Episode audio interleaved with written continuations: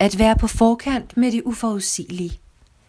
Mange kommer ud for på et eller andet tidspunkt i deres arbejde med at lære italiensk, at blive lidt frustreret over alle de ord. Hvordan skal man dog huske dem og holde styr på dem? Ordene vokser og vokser i hovedet for til sidst at flyde over, ligesom historien om Anders Sand og vidundermelet. Paperino eller farina miracolosa.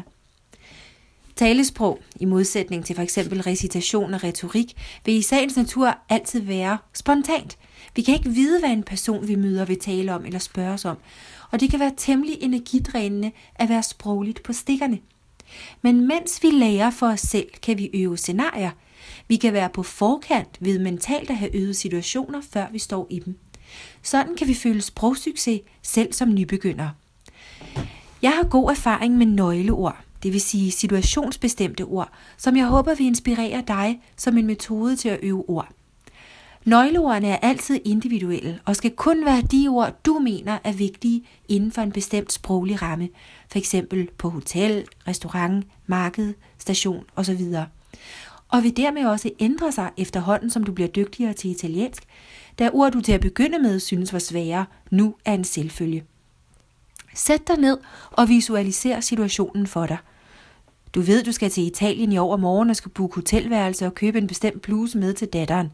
Se dig selv træde ind i receptionen og butikken og afspil den lille sekvens i dit hoved. Hvad skal du selv kunne sige? Og hvad kan du komme ud for, at personalet vil sige til dig?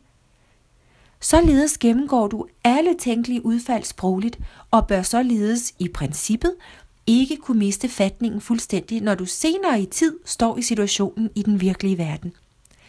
Skulle det alligevel blive tilfældet, har du også forberedt en liste med gode vendinger, så du for eksempel kan bede dem gentage eller tale langsommere. Du kan godt være på forkant med noget, der ellers kan være uforudsigeligt, for med mindre der er tale om fri konversation og alle emner er i spil, vil en hotelbookning og et indkøb som regel foregå på samme måde med overskuelige variabler.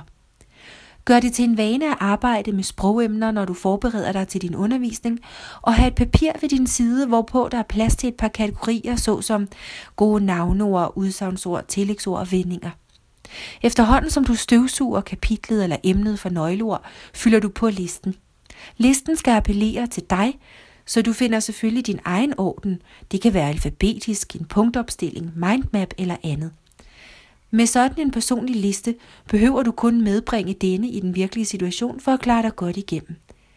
Placer dig selv i situationer, du kan overskue sprogligt og have en fest med det. Pøj pøj med nøgleordene, dine nye venner og del gerne af dine erfaringer.